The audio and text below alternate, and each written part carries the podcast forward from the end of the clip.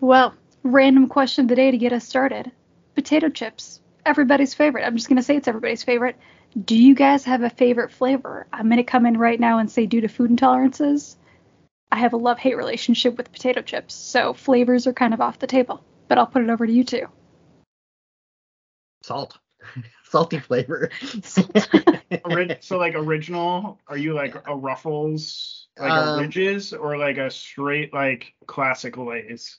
It would probably be the Cape Cod potato chips. They're a Okay. game changer. Um, but just the saltiness of them. If I had to pick a flavor outside of standard potato chips, it would be sour cream and onion. I'd probably have to go like probably like harvest cheddar from like the like sun chips. Um, I don't know if they're like considered chips. I mean, they're was like, are they a potato chip Chips, though? potato chips, They are not you know, made from like sour- potatoes. like cheddar and sour cream ruffles are. if I had to choose. You got to get the extra little salt within like the texture of it. Yeah, these like flat potato chips, don't know what those are. Nope. Well, on the vein of potato chips, which is a perfect segue to what we're talking about today, total sarcasm, we are following up on an episode that was published back at the end of January of the season. That was AJ, myself, and Matthew talking about using technology for employee engagement. Once we wrapped that episode, we were like, it would be great to take Todd's time because he loves to talk and ask him questions about all of his views from a leadership perspective on technology and employee engagement. A lot of big words there, but it's the Tech for Business podcast. I'm Kelsey. I'm a member of our marketing team moderating. Todd is our COO and CISO, and then AJ is a customer stra- strategy advisor. I got that one right. CSA. There's a lot of acronyms in tech. But we're all sitting down. AJ and I are also members of our employee engagement committee, EEC, another acronym. But AJ, I'll pass it off to you to put our first question to Todd this morning. Yeah. Um. So, kind of, how have you seen, like, obviously, like with employee engagement, we've had to change how we're interacting with each other. Um, with our workforce being primarily remote now. Um, how has that changed, if anything, how you think about um, what you want to see us accomplishing? Sure, thanks. Um, so from from my perspective, just uh, kind of backing up a little bit, when when we did not have a strategic, I'm sorry, I almost went strategic engagement. when we didn't have employee engagement team, um, we were a very much Min- uh, central Minnesota, western Wisconsin team, and everybody was in person on site all the time, and um, we had a tendency to do the same things over and over again, whether it was convenient or a few people liked it or whatever the case may be. Um, we kind of went through a process, and I was kind of looking at it and I go, how do we know our employees even like what we're doing? Did we even ask? Uh, and the answer was no, we didn't. And so uh, I said, well, why not? We should probably do that. And um, so, so that was kind of how things started originally. But um, to answer the question that you asked just now is I feel it's incredibly important. I, I'm we have employees that are across the country, so we have them everywhere. And when we used to be the traditional company that we were, we've been around for 30 years. It was easy to just say, hey, we're going to meet up at whatever baseball field, whatever the case may be. We're going to go to an amusement park, and everybody just gathered if they wanted to. And now you're like, well, that's not all inclusive. We've got half our staff in various places from Florida to Alaska and everything in between when you look at that, you go, how do we make sure that we try to keep everybody engaged? How do they feel like they're included?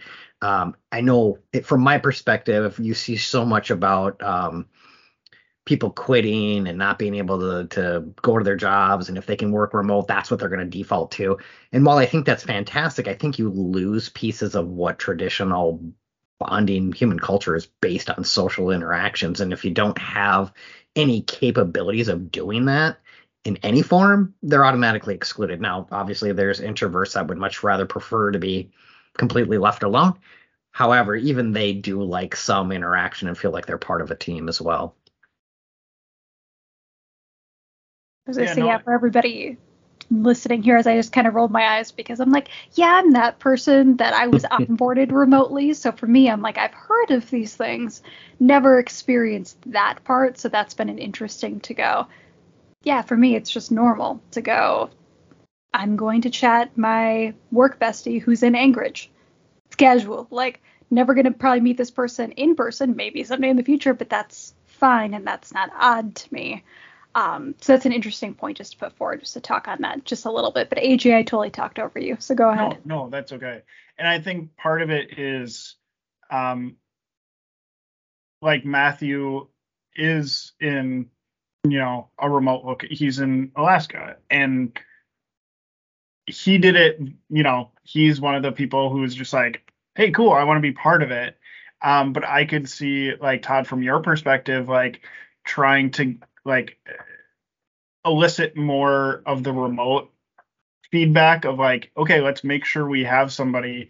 It already happened, so that conversation didn't need to happen, but I can see how as you know from the leadership perspective it's like hey somebody who is on all these meetings should be not in um not capable of going to everything because they're remote um and so i could see you know you obviously didn't have to have that conversation, but I can see that conversation coming through of being like, hey, this is really changed. Let's make sure we're including these people. Um, so I think that's important too. Uh, we kind of just had that dynamic already because uh, Matthew was outgoing enough and wanted to be part of it, and um, we've gotten more, you know, remote employees um, who join. Uh, so that's you know it's nice just to be able to throw stuff to him. Um, has the your thought of the number of events changed or like that you wanna like see? Because like we we do the traditional like I think everybody has like the end of year or like the once a year like bigger kind of event. Um, is there other things that you like to see you know with these remote capabilities I, I, think for, for us, and this may not apply to most organizations, um, although I think it is relatively common from a lot of the places that I've worked in the pla- past, we try to do two things a year. Um, so we try to do something in the summertime, and then we also try to do our end of year celebration in some shape, manner, or form. Um, and that number feels pretty good. I, I there are things that I just feel like you kind of got to keep things going, otherwise people don't feel like they're included. It's you know I never talk to those people, or I don't get the opportunity to see people, or whatever the case may be. Um, so I, I, think it's important to do it more than once a year. At least that's my perspective on it. Uh, I did want to kind of expand on the uh, the working remote thing and trying to get those in people in the engagement, especially if you have a committee. I think it's incredibly important, right? If you don't have that, how do you know you're getting what you need? Now, Kelsey said she would. She's been remote. She works remote. That's kind of the way things is are for her. But but I do see her from time to time in person. So it, it, she has the opportunity to, to, to get together that they don't. And so it, it, you kind of look at that and you go, what? Again, I don't know how I include them unless I ask. And um, one thing, and I know I'm completely off the topic that you asked originally, but I'll try to get back. I swear. I might, I may not. Um, is I don't know what that would feel like I'm not that person. I'm a little more social. I like to talk. I want to be in person. I like shaking hands and kissing babies. That's kind of my thing. Uh, well, it, it's winter here. You get sick when you kiss babies, so don't do that. Anyways, um, so so as we go through that, sorry, um, I, I want to make sure that we're talking to them. So actually, for what it's worth, when we do our onboarding process, I talk about the employee engagement committee to every employee that we bring on and saying we've got this team they doing a lot of really great things whether it's trying to do book clubs or how to engage things throughout the year whatever the case may be they're doing a lot of those things they're always open to having people join too. So if it's something that you're interested, it's easy enough to figure out how to move forward on it. Um, but then I did, I do remember very specifically encouraging Matthew to to join. I was like, I don't know how to engage you. You're in Alaska. I'd love your feedback.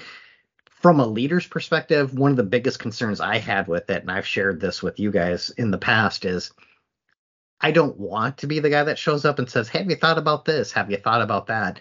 And the reason is I don't want to be the influence that says, well, Todd mentioned it. He clearly wants to do it. We should figure out how to make that happen.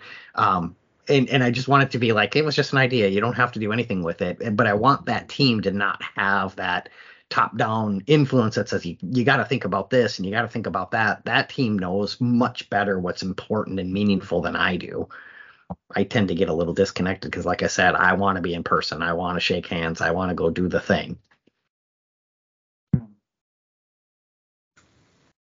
Um, how has your thought about like spend um change? Because it's you know we have the the the things that didn't cost money at the office uh, when we were in the office was like we would play basketball or bags or you know it was a minimal cost or we'd do a grill out which was you know maybe a couple hundred bucks um you know but there's a lot of different spends that we have now um thankfully we've found ways to not do it of like the book club. It's just creating a, you know a, a regular meeting that reoccurs third thursday. Okay everybody knows. Um and encouraging other people to do that. But when it comes to other outreach um, for remote employees has it changed kind of how you think about the spend per employee or um, what's that kind of thought process like?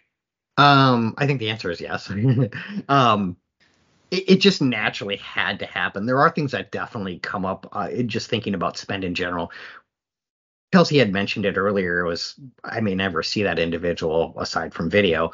What would that be like? And you know, it often comes up and says, what would it be like if we had some sort of outreach where we had people have the capability of meeting us someplace? Um, so there have been things that we've done that are somewhat creative. I don't think they've been formalized, but I'll use an example as from time to time we'll bring people to conferences that may or may not have had an opportunity to do that in the past. Um, so for example, our security team said, I'm going to be at this conference. If you'd like to join us, we can figure out how to to meet up and and get together for dinners or whatever the case may be.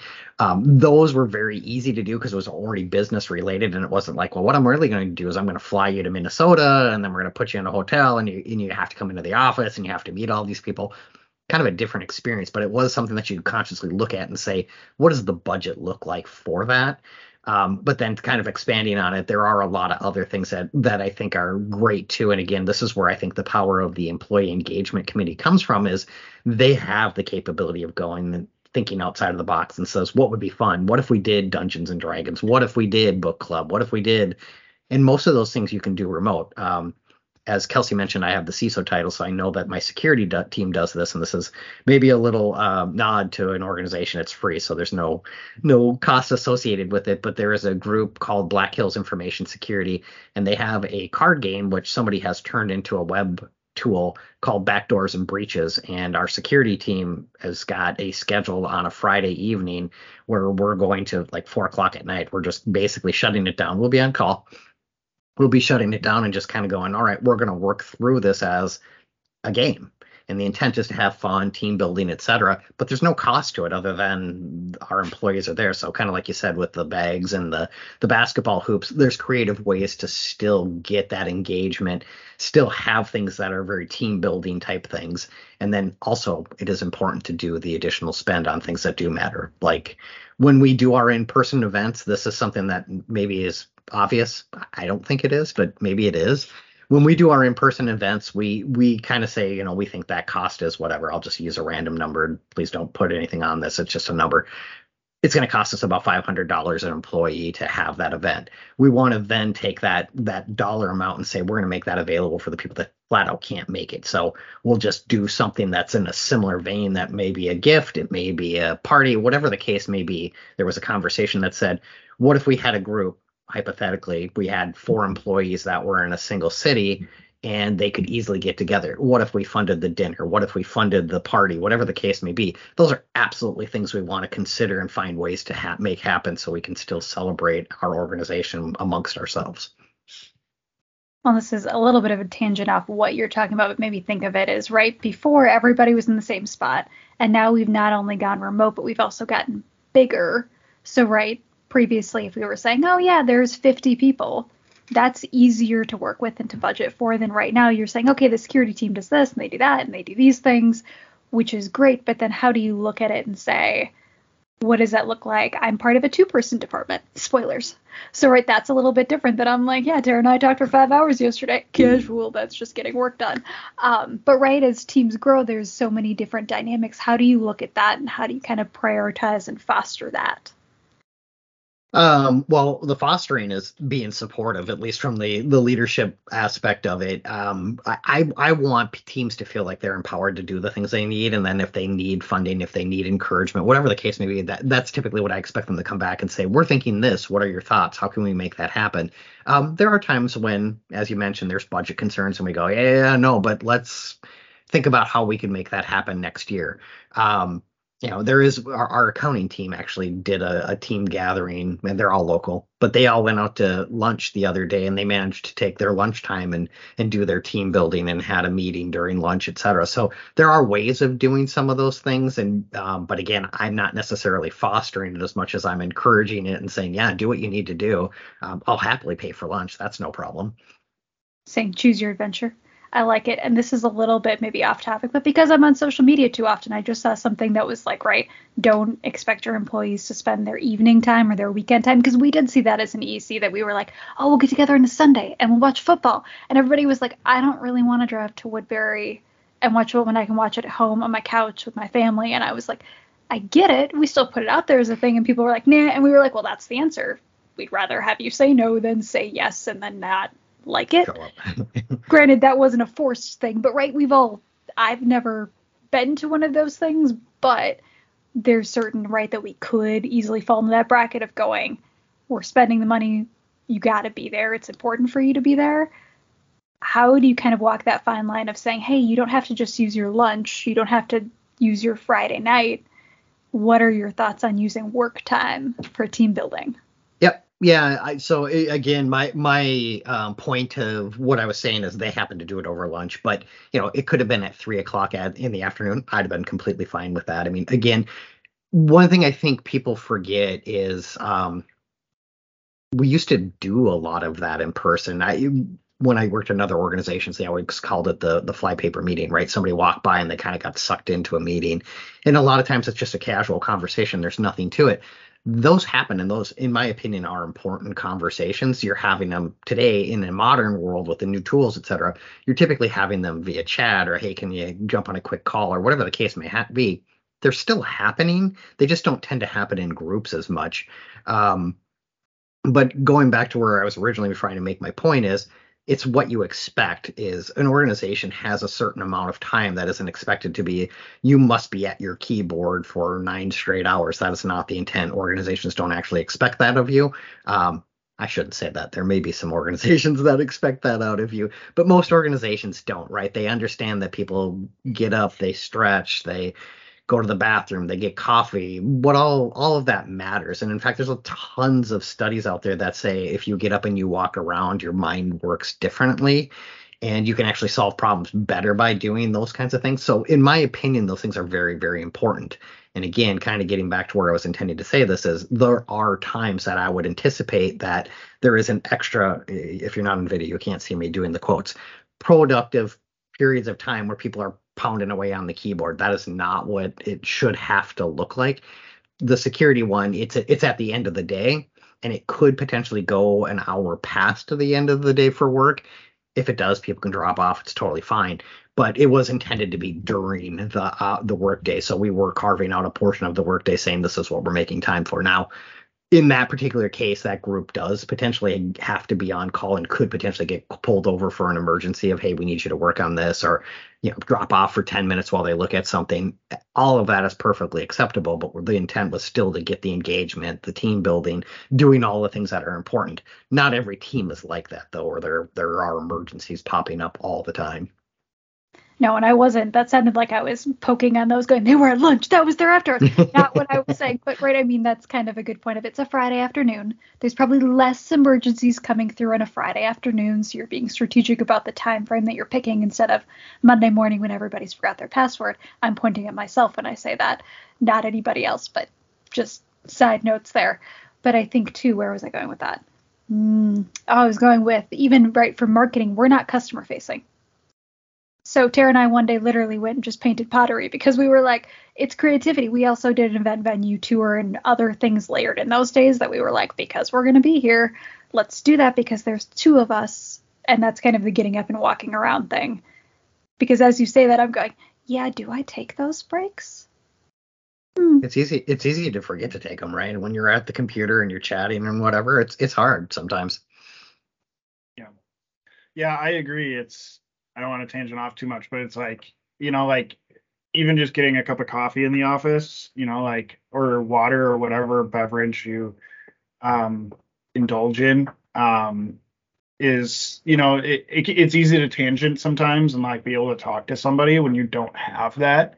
Um, so I think you you know fully utilizing the tools and and being able to enable the teams to be like, hey, here's the tools um, in order to you know work together better. Um, you know, I know that that's something that we're working on uh, in the EEC is like kind of having that like kit that like on that onboarding that you talk to people todd is that you can give that hey if you really want to have a you know a you know a frisbee golf group you know here's how you set it up you know like here's a basic toolkit on like what we're hoping for or if you want to start um you know a little um like knitting club and you want to meet remotely and do that. Here's how you do it. Um, so I know that that's something that we're working on um, that we'd like to provide to you, but I feel like that is um, kind of a toolkit that I would like, um, you know, that I feel like is important uh, for um, the organization. So. Yeah, I think that's fantastic. Again, I, I love Kelsey's comment too, which I think wasn't exactly designed to tie to what you just said, but the creativity of doing something that helps you think of new things and, and go through a process that kind of goes, well, what if? What if this? What if I had a toolkit, etc. I think it's outstanding. I, I love it. Is there anything else on that vein that you either have like I don't want this to be like a critique of EEC, but like something that like we've done or implemented that you like, uh, or something that you haven't liked, or something that we can like learn from you know like oh that event didn't go how we wanted it to um kind of thing. Any examples like that no from from my perspective there aren't any negatives that went with it uh, again it, so uh, you'll bear with me as i go tangenting across the country but is what i do um some of the most amazing productive efficient, effective teams are the ones that are self-forming. So again, if anybody knows me, some of them that I really enjoy listening to is is a Simon Sinek. Self-forming teams are amazing, and our EEC team is a self-forming team, right? All we said is, here's a concept. What would you do with it? The team got themselves together. They invited people. They expanded. They pulled in additional people as needed. It's an incredibly powerful process and I've purposely kept my fingers out of it. Like I said, I don't want to influence it, but it's doing exactly what I would have dreamt of. Of if you in a perfect world, what would it look like? It looks like this. I, I didn't have anything to do with it other than let's see what this looks like and start to move it along and hopefully it goes. So from that perspective, I think that if anybody's out there that's interested in what it potentially looks like, we can certainly have conversations about it because we have one. And in my opinion, it's an incredibly powerful, effective process. Um, but ultimately from my perspective the fact that it's self it's self designed it's bringing its stuff up it's creating ideas even when things don't go right the the football example that you mentioned earlier is a great one right? We think this is a good idea we're going to throw it out to the world and the world says nope that was terrible we're not doing that. Great we still tried but we learned right? We understand that kelsey's point maybe afternoons, evenings, and weekends aren't the time that people want to put their work hats back on or even gather. So if that's true, let's let's pivot and change. And I think that group has been tremendously adept at doing that. Adept, adept. They've been adept at adapting. Any of the eight words. All of them. All of them. I know we're kind of getting close on time as much as I could open up a whole nother tangent. But AJ, do you have anything else that you'd like to kind of comment on? No, I, you know, we've obviously outside of podcast format, we've we've heard you know uh, Todd's feedback and we appreciate that. Um, but just you know having that open conversation between the leadership and whatever group that is um, is really paramount. Of just you know being like, hey, you're doing a great job, and having that feedback we had a recent, you know, employee survey that had that culture and in- involvement. Um, so getting that feedback as well, being like, are we doing the right thing? You know, because it's like it, it's easy to see, you know, other metrics work related, uh, closed tickets, hours worked, you know, like response times. You can you can see other processes coming through, um, but employee engagement is a little harder to to kind of get get a a grasp on. Um, so having some sort of survey was really nice for us to have some of that feedback uh, and know that you know as an EEC, Todd appreciates what we're doing. He he likes how we're doing it on a leadership side, but also like on an organization side. Um, you know that feedback was nice as well. And honestly, like we've been what doing this over a year and a half, two years. It's like a year and a half, yeah. Mm-hmm. And it's like it, it's taken a while to like get it going, uh, but I feel like we're in a good spot as well. So you know, if anybody is out there and they want to, you know, create this committee, it's it's not going to hit right away. Uh, you're going to hit some spots where it's okay, that didn't work or this is working. Um, stick with it. Um, you know, it, in the end, it's you know you you get the things that work for your organization, uh, and what worked for your organization may not be what works for other organizations. So uh, keep trying things, keep people engaged, and you know just continue working through it. That's the best way to close it out. I'm like, I could keep on going, but that was so beautiful that there's nothing else I could say beyond, yeah, you can always connect with us on LinkedIn or via email if you want to talk to us. But right, that's kind of a whole separate, but I will wrap us out. But thank you, Todd. Thank you, AJ, so much for sitting down and chatting today. If anybody does have questions for any one of us, you can reach out at info at cit-net.com. We'll give you our LinkedIn right through there, so send us an email. Or else you can always go out to our website at www.cit-net.com backslash podcast. And we'll be back next week with another episode.